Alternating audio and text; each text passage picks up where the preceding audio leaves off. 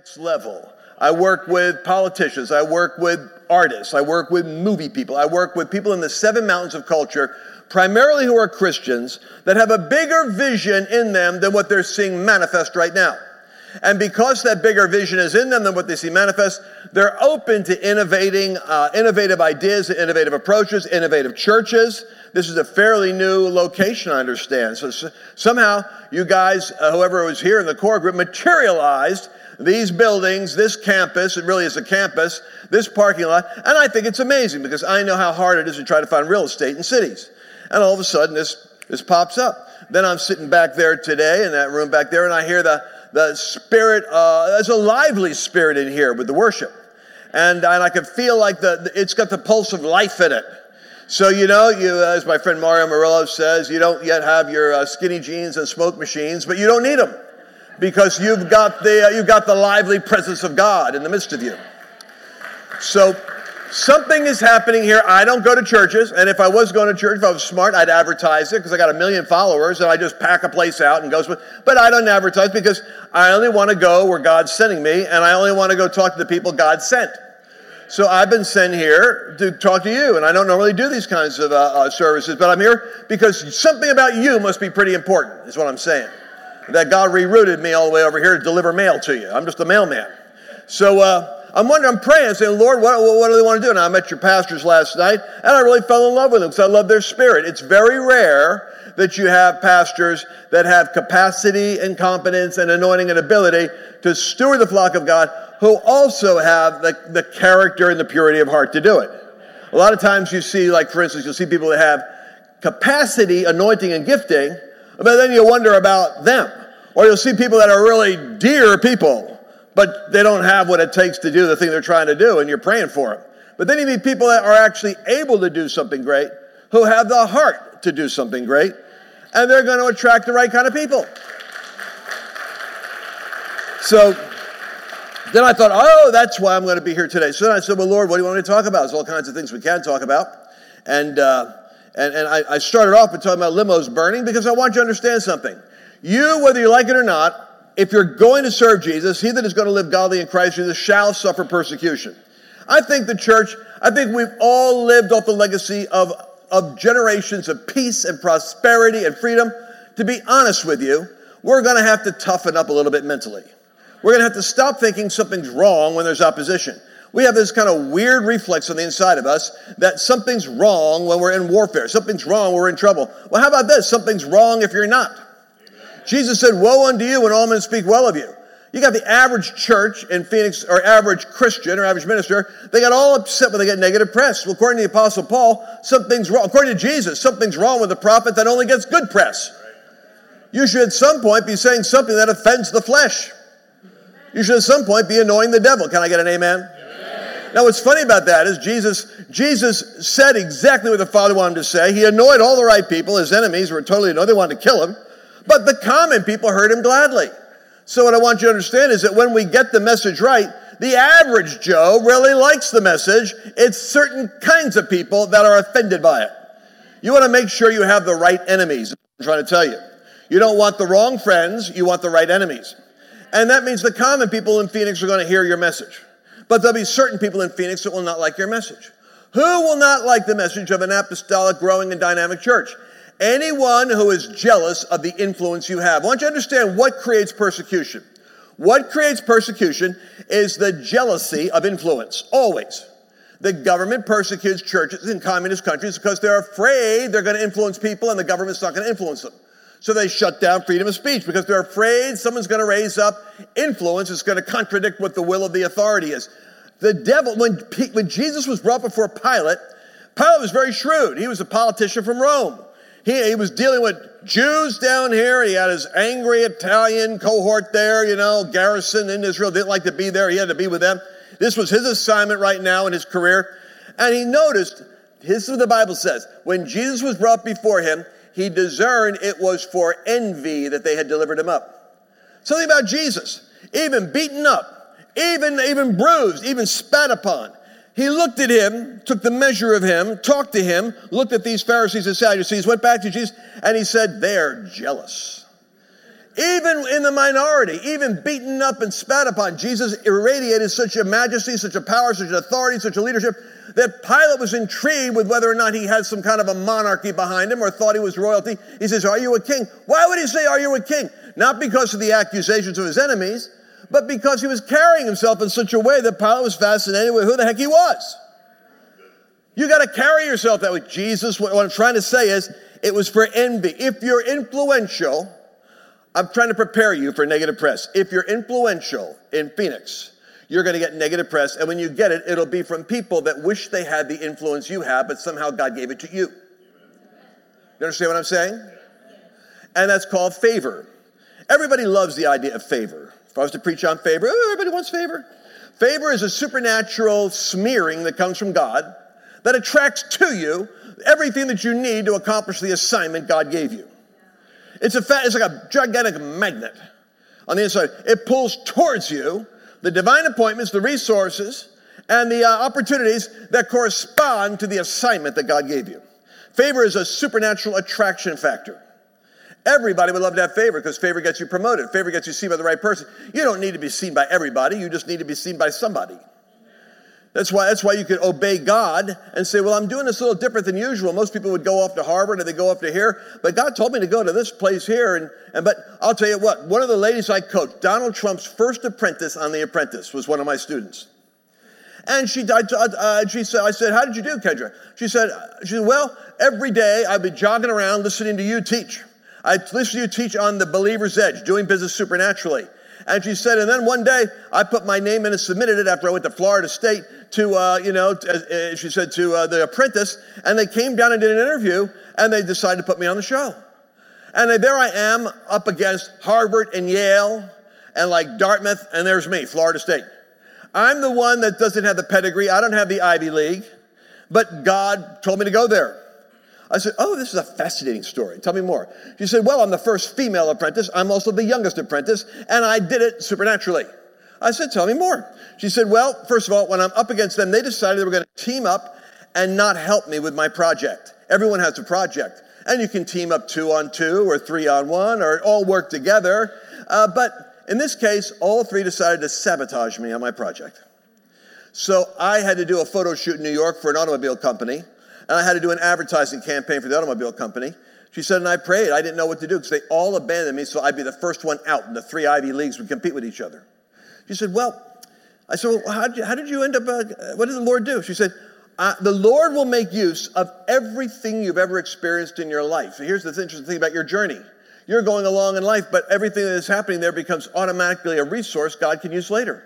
Any person you met, anything that you learned, God, the Holy Ghost can go through there and quicken to your remembrance anything that was ever taught to you, anything that was ever said. She said, I remember my dad took me to this fish market in New York when I was a little girl. And it was like the stone streets there, and it's really weird, like they throw fish at each other or something like that in this little market in New York. It's, it's, a weird little section of New York, but it's cobblestone there. And it's like there's this fish market. It's an iconic, kind of interesting place if you know where it is. And the Lord just kind of brought it back as a picture.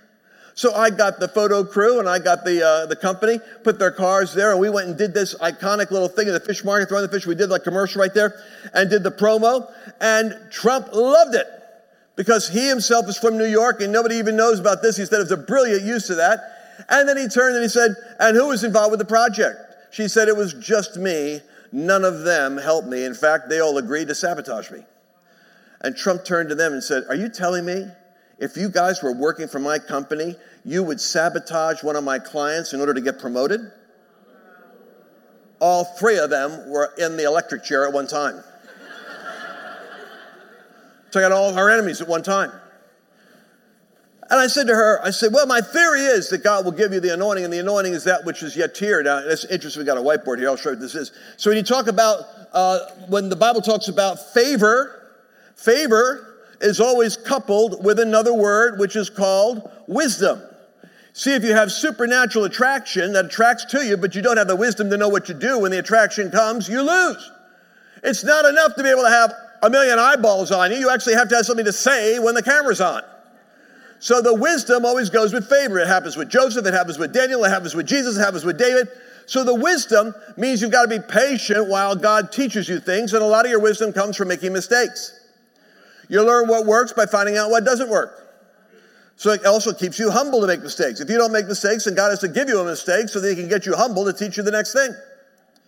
So favor plus wisdom go together. And I said to her, I said, Well, uh, I'm curious about one thing. Uh, you, you won the thing. In my experience, when you have this favor and wisdom, it kind of comes together to produce the excellent spirit. Excellent spirit. This is what Daniel had. He said, Daniel had an excellent spirit.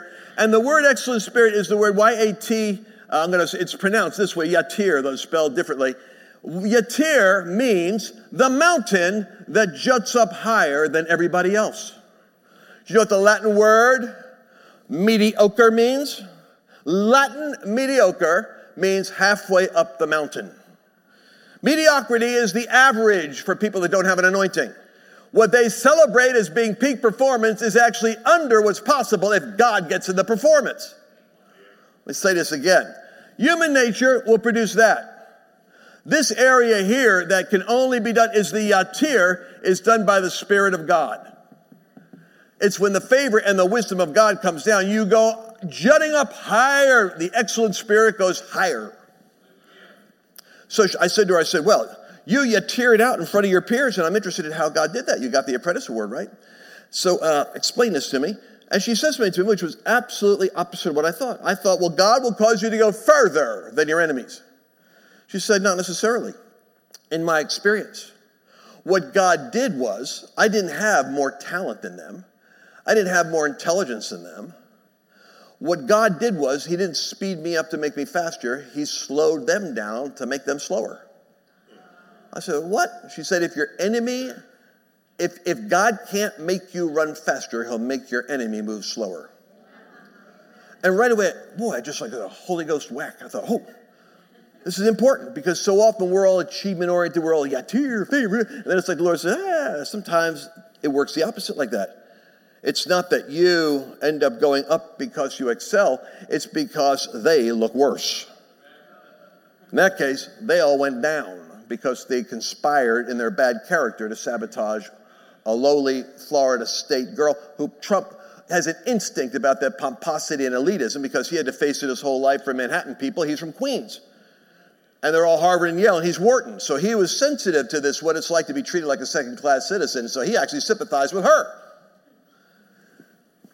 I said, Lord, is there any evidence in the Bible of that? I like all my ideas to be grounded in the Bible.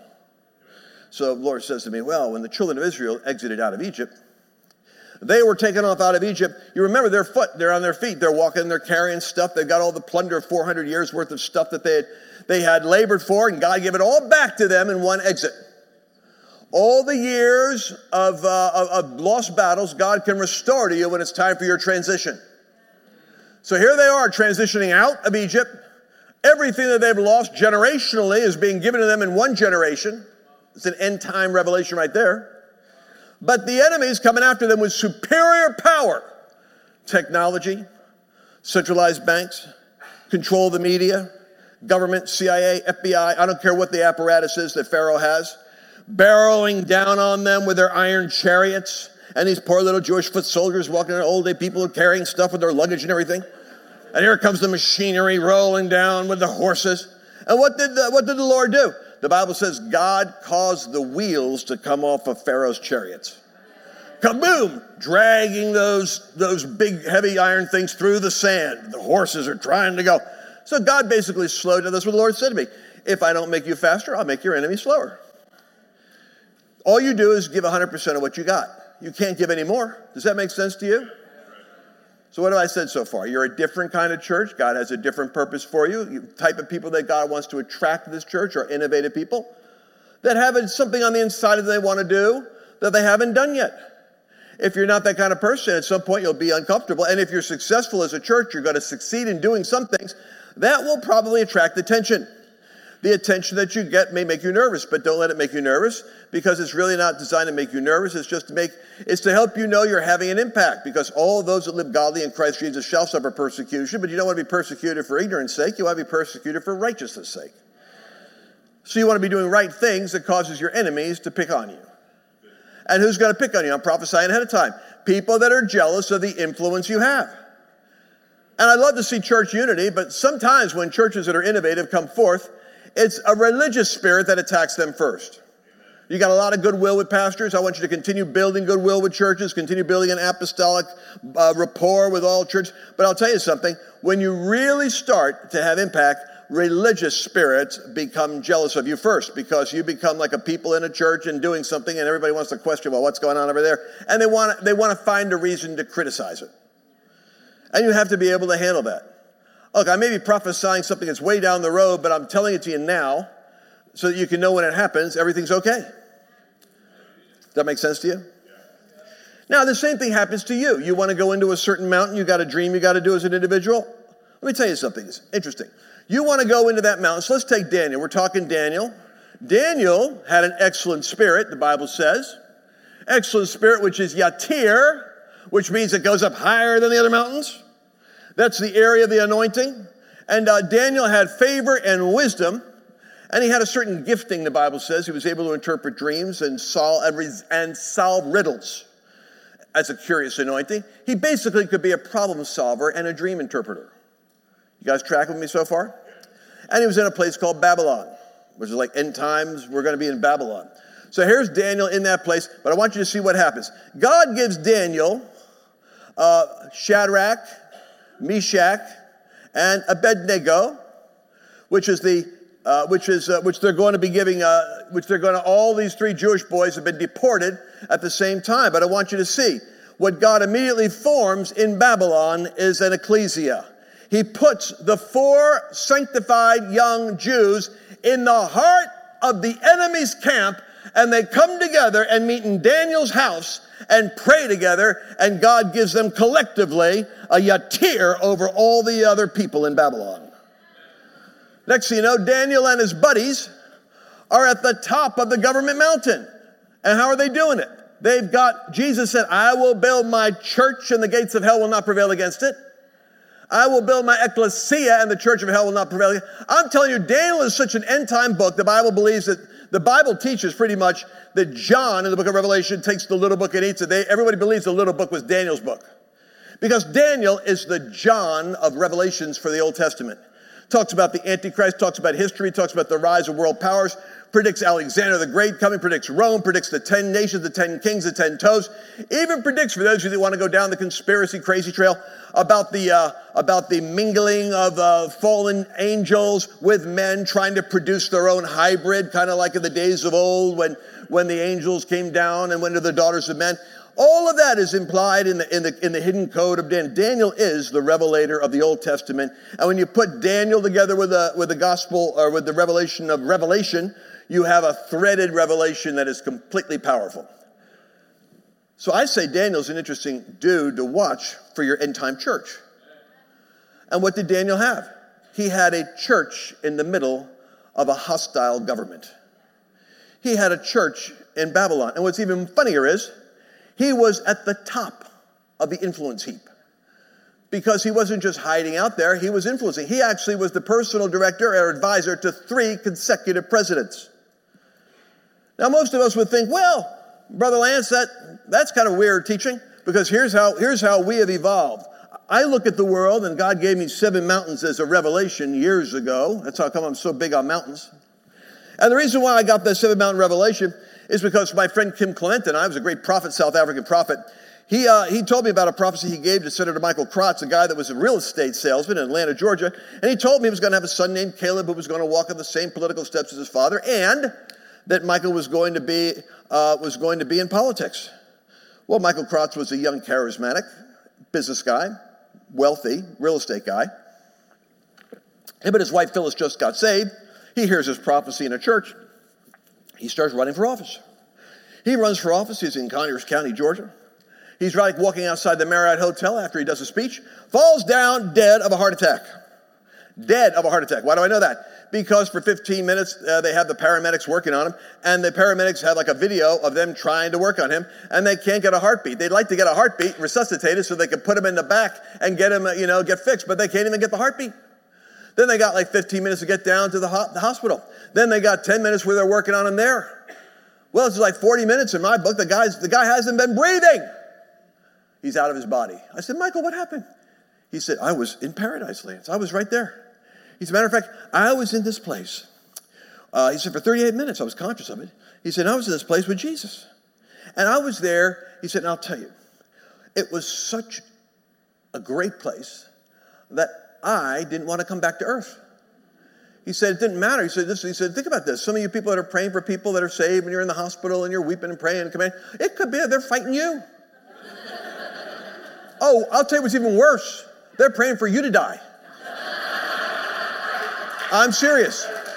Michael said, Jesus said, uh, you know, you have, you have an assignment. He goes, I want you to send Phyllis and Caleb here. Send Phyllis and Caleb. I don't want to go back. I want them to come be with me. I want to be where you are. Jesus even said, Father, I pray that those whom you've given me be with me where I am. In other words, to depart is better. Even the Apostle Paul says, better to go than stay. I guess for your sake, I'll stay, but I'd rather go. In other words, once you've gone through that door, it's like being in Arizona parking lots and then coming into an air conditioned room. Who the heck wants to go back in the parking lot?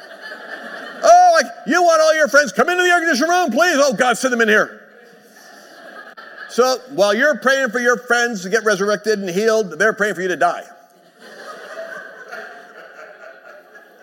now, uh, so the Lord says, I want to show you something, Michael. And he shows him this, this lake of water, this pond of water suddenly appear, materializes. And the Lord shows him these circles, these spheres, these islands. Now, I'll tell you exactly the story I was told. I called Kim Clement's secretary. I said, I'm going to go meet with, uh, with this man, uh, Senator Crotts. I want you to tell me, Debbie, uh, how to prepare for this. I got a camera crew coming down. I want to interview him. I'm so fascinated with this story. She goes, Okay, Dr. Lance. She goes, What happened is Michael saw this lake. He sees this ocean. And suddenly out of the ocean come these seven islands. And the seven islands became seven mountains. And suddenly there was one mountain that emerged on the horizon behind them. And the Lord said, That is the mountain of my kingdom, and it is greater than all the kingdoms of this world. And at that moment, Michael realized that those mountains were world kingdoms and that God's kingdom towers over all the kingdoms of this world. And then the finger of the Lord pointed at one of those seven mountains and said, That is the mountain of government. And Michael, you are called to go into that mountain.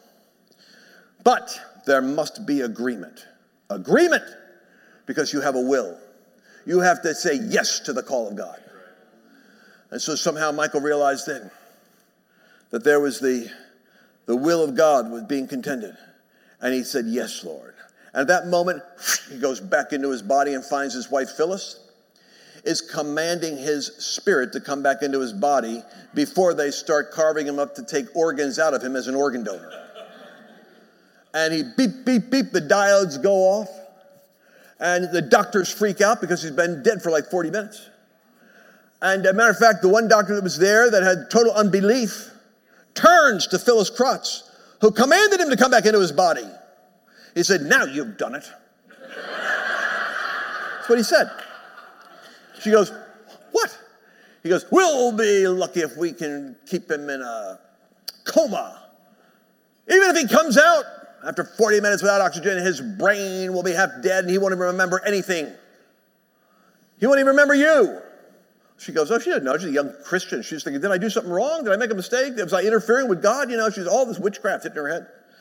Well, within 24 hours, Michael was completely restored and healed, and he went on to run and got reelected like three or four times. He, that's how come I could do the interview with him. He was alive.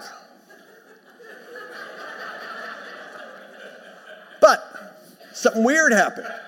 I come down, I say, tell me about those seven, because I was so excited about those seven mountains. I'm up in Kelowna, British Columbia, Wesley and Stacy Campbell's church. Seven mountains, I'm preaching, I'm on my way down to talk to Michael Crotts. I give them the seven mountains, and I'm getting great revelation of the seven mountains, and the kingdom of God is greater than all the mountains. And I'm saying, we've got to find out what those seven mountains are, because I know the mountain of government is one of them, because the Lord told Michael, you must go into that mountain, and there must be agreement, Michael. Loren Cunningham was there. He said, I'll tell you what the other mountains are. I go, what? He goes, Bill Bright and I met. 20 years ago, we met. God put us together in a meeting. And we both had the same revelation. He and I, he pulled out a piece of paper and I pulled out a napkin. We both were getting the same thing. I was seeking the Lord on Colorado. And uh, he was seeking the Lord, and a donor who was com- contributing to both Campus Crusade and Youth with a Mission made us get together because I'm charismatic and he's, he's evangelical, and we big organizations, but we both don't flow together. And the donor, the, the donor made us get in unity. There's a hint. So we go to a restaurant where he tells us to meet. And I pull out my little piece of paper. I said, I said, uh, brother, I said, the Lord showed me that if we can get the church and the family, there's seven domains, and the schools, and the politics, and the entertainment, and the, uh, and let's see, what was it else? And the media, and the business. That if we were to take those seven mind molders of influence, and if the church would just focus on deploying into society as salt and light and bringing the gospel of the kingdom, take the anointing of begin to dispossess and possess those areas, we could disciple nations in one generation instead of doing it all, trying to lob grenades from TV and prayer walks over there in the church. We go into the systems because that's where 90% of us live anyway. Well, Bill Bright goes, that's amazing. The Lord gave me a revelation of seven world kingdoms. You call them mind molders, I call them world kingdoms. And they are religion, academia, family, government, um, arts, uh, news, and finance. They both had the similar language. One called them mind molders of culture, the other one called them world kingdoms. And I'm shocked because I now know the identity of all seven mountains in the great revelation that was coming to Mike Crotts in his resurrection. So I go down to Harrisburg, Pennsylvania, the very first meeting of the Voice of the Apostles Randy Clark, Heidi Baker, Bill Johnson, Leif Hetland, and they're all going to have their great thing going on there. And uh, I'm going to be part of the Voice of the Apostles. They only invited me to one, it's kind of interesting. And uh, which is because I could say they're anti Semitic, but that's not the reason. It's because I get involved with the government mountain and Christians get nervous. Everybody likes to talk about this. People don't like to do it. So, anyway, I got up there and I said, You know what? I just saw this movie, Gladiator. I'm on my way down to meet Michael Crotts. I got my film crew going to meet me in Atlanta. But I want to tell you about this movie, Gladiator. I think here's where the moment is we are. I said, I want you to think about this. There's this moment where uh, Maximus, Decimus Meridius is standing there in the middle, the commander of the Felix legions of Rome. And he's, he's basically been exiled. He's an underground gladiator from the Northern School of Africa. He wants to be in Rome because, as the commander of the Felix legion, that, uh, that Marcus Aurelius, the true leader of Rome, his son has actually killed the father and the son killed Maximus's wife, and the son tried to kill Maximus, and he doesn't know what happened to him. And Maximus is bent on revenge, and he's going to do it as a gladiator till he gets in proximity to that emperor, and then he's going to kill him. But while he's in Rome, he ends up with a different mission. He has to restore the republic to the people. He's, he's, his vengeance changes a little bit, and he has to try to save the nation. Well, it's a great little story, but here's the part that I want you to catch if you never saw the Gladiator. How many of you ever saw Gladiator? Well, okay, most of you got it. There's a scene where he is standing in the middle of the arena, just makes his arrival in Rome, trying to spy out the land. He's underground with a helmet on. And uh, suddenly he hears the proctor introduce what's going to happen. Ladies and gentlemen, I bring to you a recreation of the second fall of mighty Carthage. And there on the barren plains of Sarnax stood the invincible army of Hannibal, brute mercenaries bent on death and destruction. Ladies and gentlemen, I give you the barbarian horde. Boom, And he puts his hand out, and everybody goes, boo. And Maximus looks around and goes, ah, we're the barbarian horde, evidently.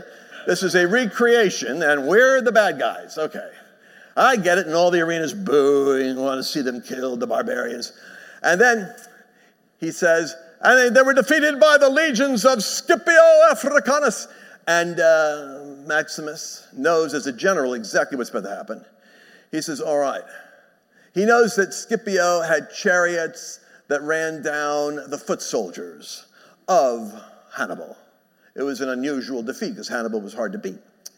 And so he says, Whatever comes through those gates, we have a better chance of survival if we work together which always struck me as interesting because he's called the Spaniard, but he talks like a New Zealand accent, which is kind of weird. Whatever comes to those gates, we better chance survival if we work together. And they all go, hmm. He goes, on my command. He takes over. Well, he's Maximus. He's the hottest gladiator they had. They listened to him. And so, boom, the gates break open, the chariots come flying down. As I'm in the theater, Spirit of God starts to hit me. I get goosebumps over my arm. I go, oh, this is weird. I normally don't get Holy Ghost meeting me in a theater. I mean, if anything, I'm half worrying if the rapture happens, I'm in the wrong movie, will I go?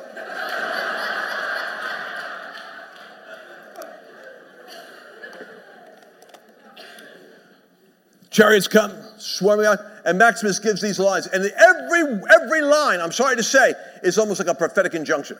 Come together, come together, closer, closer. And you see these gladiators over there with their spears, they're backing in, they're backing in, and then they cir- draw a circle around themselves. And he says, Lock your shields. And then boom, boom, boom, boom, boom, boom, boom. All of them lock their shields in a perfect 360 degree, what's called Roman tortoise position. They've created a wall and shield around them to compensate for what's coming against them. Very important. You have to be in a company that knows how to walk in unity enough to lock their shields because you can't cover everything. You need to trust somebody to be covering your butt while you're covering their butt. You're both facing two opposite directions. You can't be looking over your shoulder and looking here.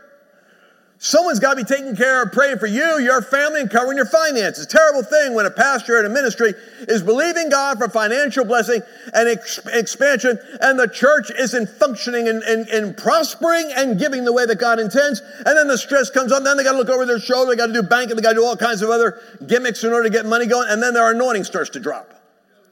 That's what happens. The devil takes good people out. Anyway, they got their 360 degree Roman tortoise, lock your shields. The chariot comes down. It's barreling down, barreling down, barreling down. And just as it comes up and intercepts them, Maximus says, Hold, hold, as one. It's a crazy thing to say, as one. And they shout back, as one. And the chariot bashes into the shields, and boom, their unified, overlapping shield creates a probably some kind of a, and, and Nick can explain it to us, it was a force multiplying effect. It's that the overlapping, each shield strengthens the other shield. If it was just one, they get mowed over. But the fact they were overlapping created this overlapping. 13 of them were able to resist one chariot.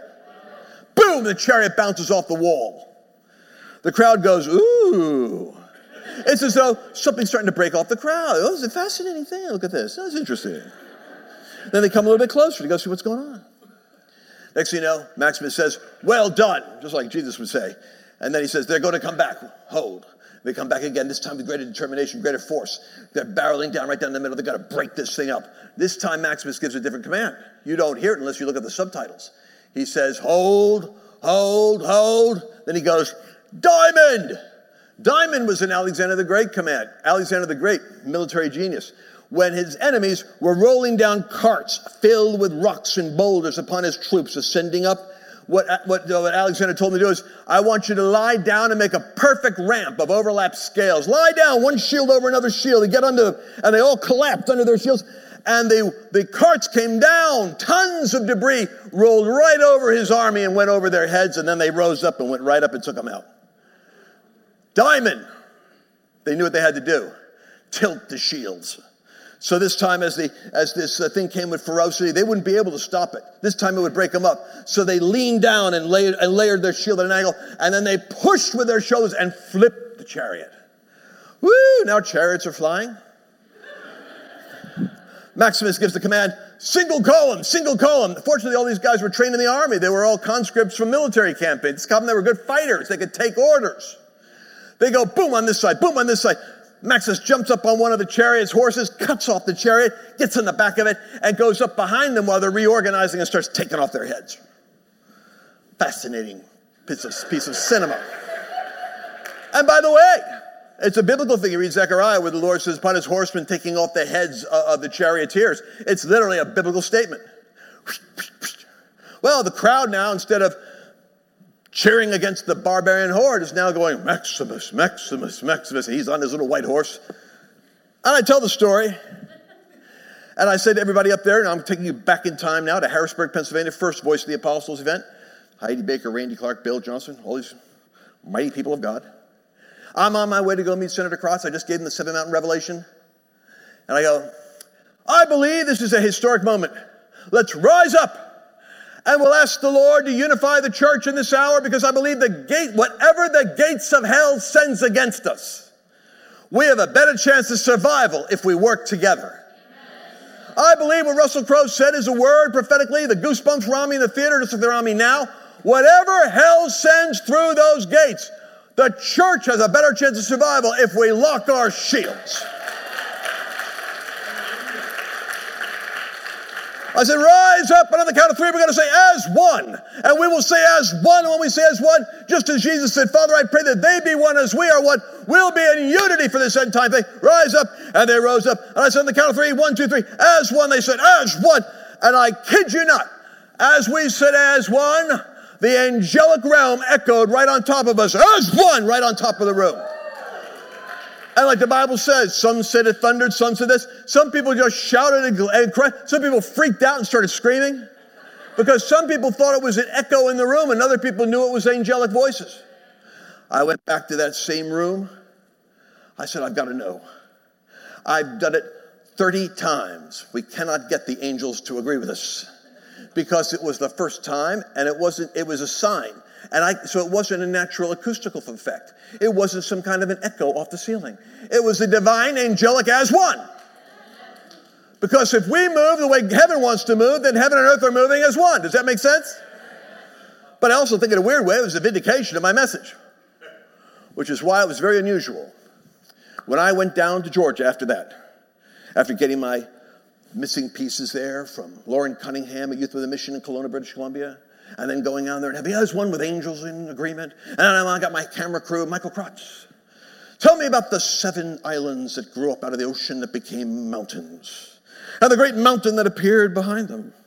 That is the mountain of my kingdom. He looked at me and he said, What? I said, You know, your experience. He goes, well, I don't remember that. I go, You don't remember, you don't remember that? He said, Oh, no, no. I remember that there was this lake in front of me, and that these spheres, these islands, grew up out of the lake, and out of the lake there was these islands, and then that suddenly God's people were standing on those islands, and the Lord said in a time of shaking, with the shaking hands, I noticed that they were God's people in occupations. They were weird because it was like the business guy and the shopkeeper and the this person. It was people with occupations. They were standing in spheres, and God said they're ruling in their kingdom. And I saw that in a time of shaking, God's people are going to be standing and occupying the spheres that they've got. I was so upset because I just had Brit- Kelowna, British Columbia, and the entire Voice of the Apostles all given false doctrine on my seven mountain revelation. This is the origin of the seven mountain revelation, by the way. And I called up Debbie Oren, Kim Clement's secretary. I said, My gosh, Debbie, you got me preaching the wrong thing. I said, the preacher's great, but it's an error. And she says to me, Dr. Lance, I don't know who you talked to, but I didn't talk to you. I said, Debbie, this is the number I called. And you are Debbie, and you work for Kim Clement. And I asked you what happened with Michael Crotts. She goes, I'm not saying that you didn't talk to someone. I'm saying you didn't talk to me. And I'm the only person at this number. I hung the phone. I ask you, who was I talking to? So I called back Mike Crotts. Mike Crotts and I became great friends. He called me up. He called me up uh, last summer. He called me up last summer in, in July. I was in Aruba at the time. And he called me up. He said, Lance, I want you to know something. He said, You know what the Lord told me? He said, You are only going to remember part of what you experience in heaven. I'm to, I'm go- you're going to remember only part of what happens.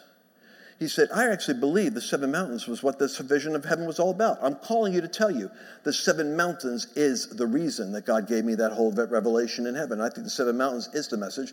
I believe this was part of what God ex- I experienced up there that I didn't recall because I could only recall the little part that He wanted me to remember.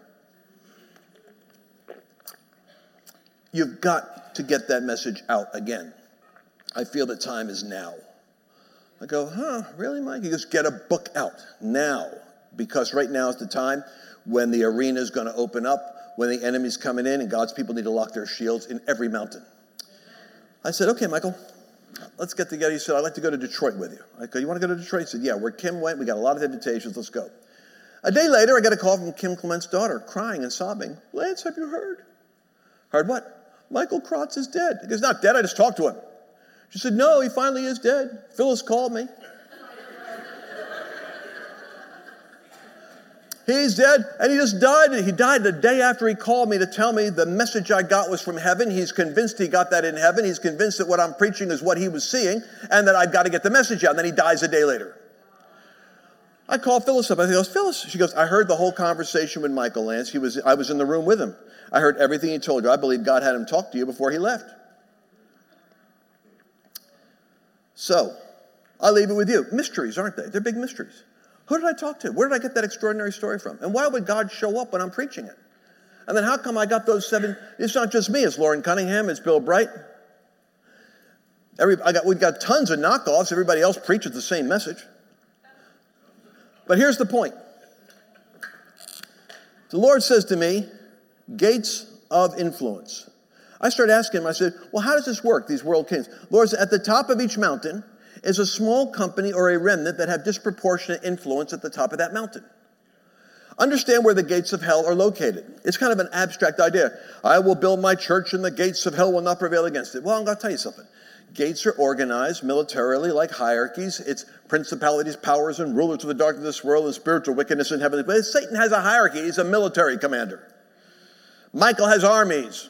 It's the Lord of hosts, the Lord of angelic armies. You're, we're the only part that's spastic. We're the part that doesn't have an army. Everybody else is organized. We're like, and I'm telling you, it really gets crazy. I mean, our idea of, a, of, of an assault on the kingdoms of darkness is 100 people blowing shofars. I, I don't know what we're doing, and I'm Jewish. well, it's taken care of, Brother Lance. I don't know. Blowing the shofar isn't the only thing that's going to work. So I start looking at these structures and I say, wait a second, children of Israel, my friends, you're supposed to be the head and not the tail. You're supposed to be above and not beneath. I'm telling you this, this, you're not supposed to be down here looking up. You're supposed to be owning this mountain and occupying these gates. Why? Because I will build my church and these gates will not prevail against them. The problem is the church, the ecclesia, isn't going up against the gates. And I'm convinced it's because we need a Babylon model because we're heading into Babylon.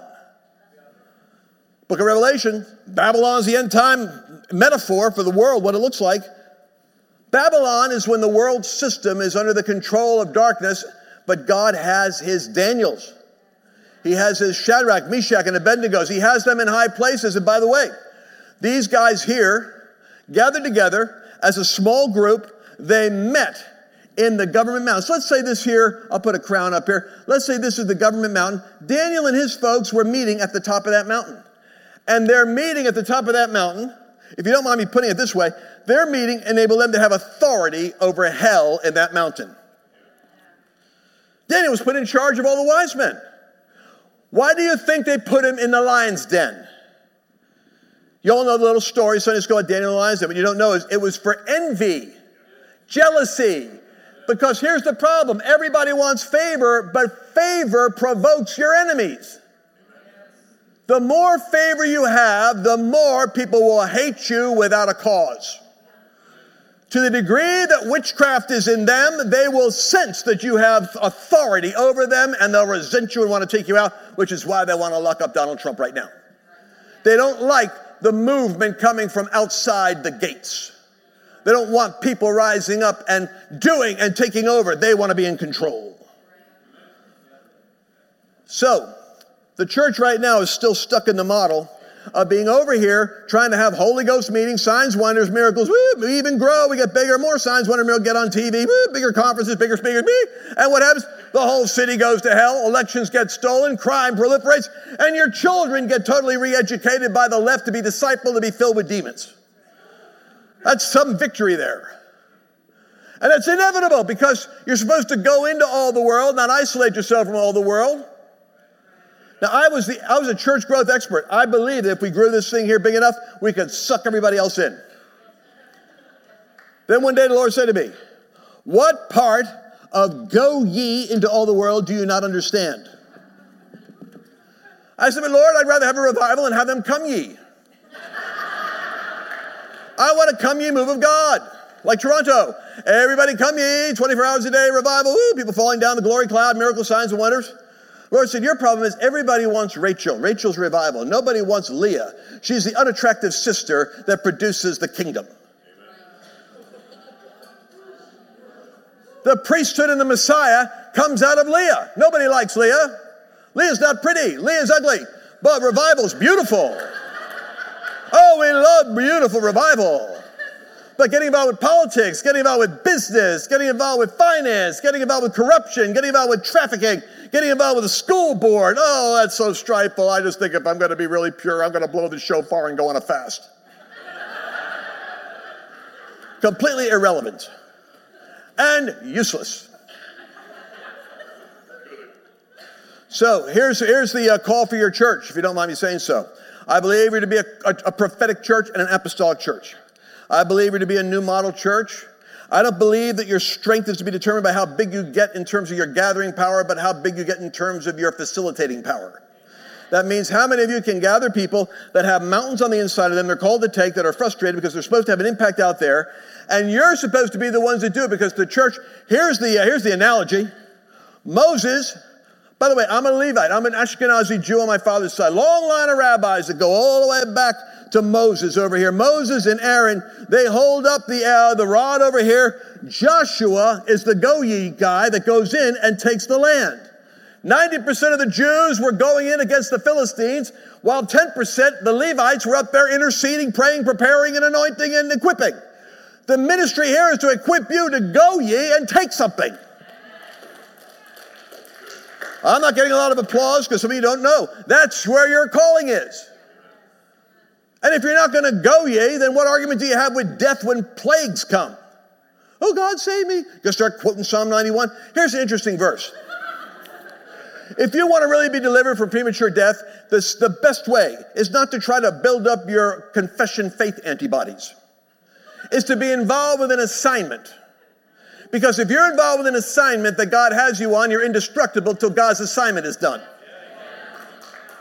When Paul was stuck on a ship that was about to be shipwrecked, he had one glorious consolation. Jesus appeared to him prophetically in a vision and said, You must appear for me in Rome.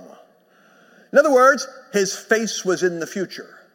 What you want is a clear prophetic assignment that guarantees that this is why Moses prayed and David could say, a thousandfold at my right and 10,000 at my left hand. Not because I have a better word of faith revelation, it's because your vows are upon me. What vows? The assignment I've got. I've got a job to do.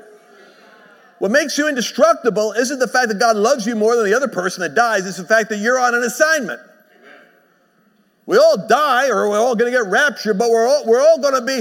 The point is, the distinction between you and someone else is an unfinished assignment. I'll tell you what your assignment is. Go ye into all the world. This territory Jesus wants, he wants to get. There's angels that are absolutely bored. Bored angels. I sometimes worry about that. I don't want to go traveling around and having my angels looking at Bill Johnson's angels and say, I wish I was with them.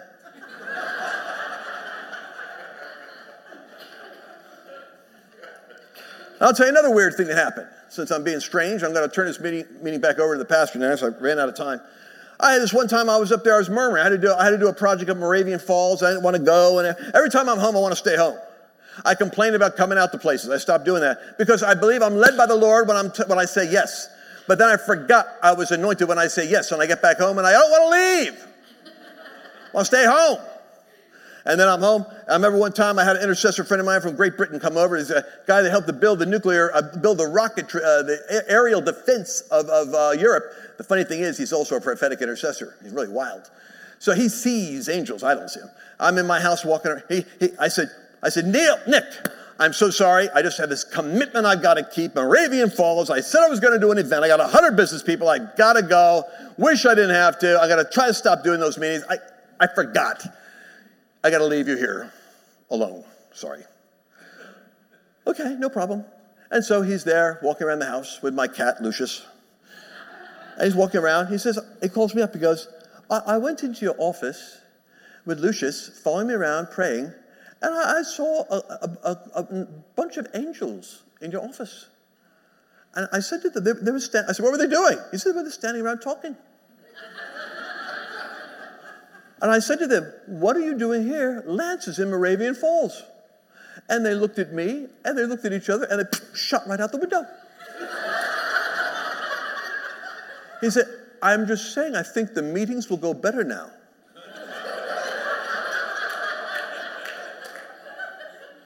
oh my God. And the meetings did go better. I said, Lord, what is that? That's so weird. What's going on? The Lord said, You're binding up your own angels. I go, what? Every time you complain about what you've got to do, you bind your own blessings. From now on, start to thank me for everything that you say yes to, because whether you're whether you know it or not, I'm at work in you both the willing to do my good pleasure, and you bind the anointing by complaining every time you have to do something you don't want to do. Start thanking me and release the angels. I had no idea. So I started getting that revelation, started to thank the Lord and loose my angels before I get places. Things get set up and they flow better. Does that make sense to you? Well, we got a lot more we got to talk about, a lot more we got to do. I'm going to cover in the next message. Try to get the next one to be translated, obviously, in Spanish and English, so it'll be slower. But I'm going to try to get the second part of this, which is if you are a, an ecclesia in Babylon church, then I'm going to suggest you're a different kind of church. You're what we call an apostolic hub. An apostolic hub is a place which has the apostles and prophets and evangelists and pastors, teachers coming in and going out, equipping the saints for the work. And the work is what's the mountain you're called to take? Caleb was like 80 years old. He goes to Joshua, he says, I want my mountain. God gave me a vision in my youth, and I'm not finished yet. I believe I got the strength right now to go finish that assignment. I want a mountain. So, some of you that are older and retired and are finished with a career, you need to know this is the church where you're like Caleb, and God's going to equip you to go take your mountain. Some of you that have been in ministry a little burned out, I've done this, done that. Well, I don't know. You're trying to figure out what you do next. Get back in the assignment, brother and sister. That's your guarantee of extended warranty on your body. and, uh, and quit murmuring, complaining about all the pain you've gone through. You, you, wait till you see the next half of your, uh, your Super Bowl performance. And so uh, you're to you're gonna enjoy the next half because you're to be doing, you're to be taking more enemies out than you've ever took before, like Samson. You'll do more damage in the last part than in the first part.